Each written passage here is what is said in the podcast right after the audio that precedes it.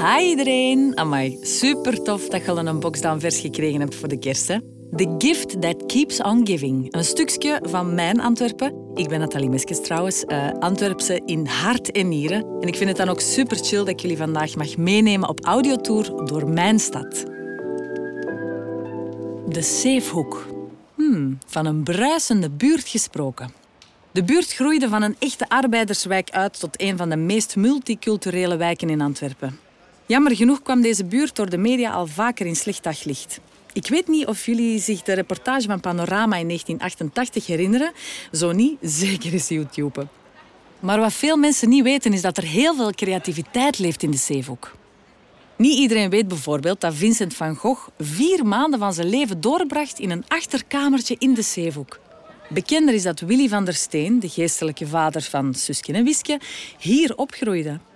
De wijk dook dan ook vaak op in zijn stripverhalen.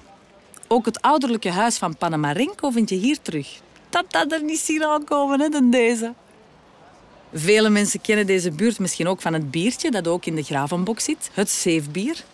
Wisten jullie trouwens hoe dit bier aan zijn naam kwam? Nee? Ja, eigenlijk ook niet.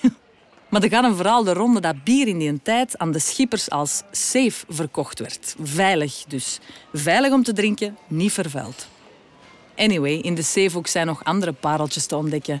Een prachtige bar met een nog leukere eigenares die één brok energie en creativiteit is. Bar Chapelle.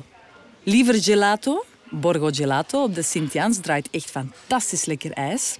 En Bourgondiërs, niet getreurd, uiteraard delen we graag waar er hier iets lekkers te eten valt.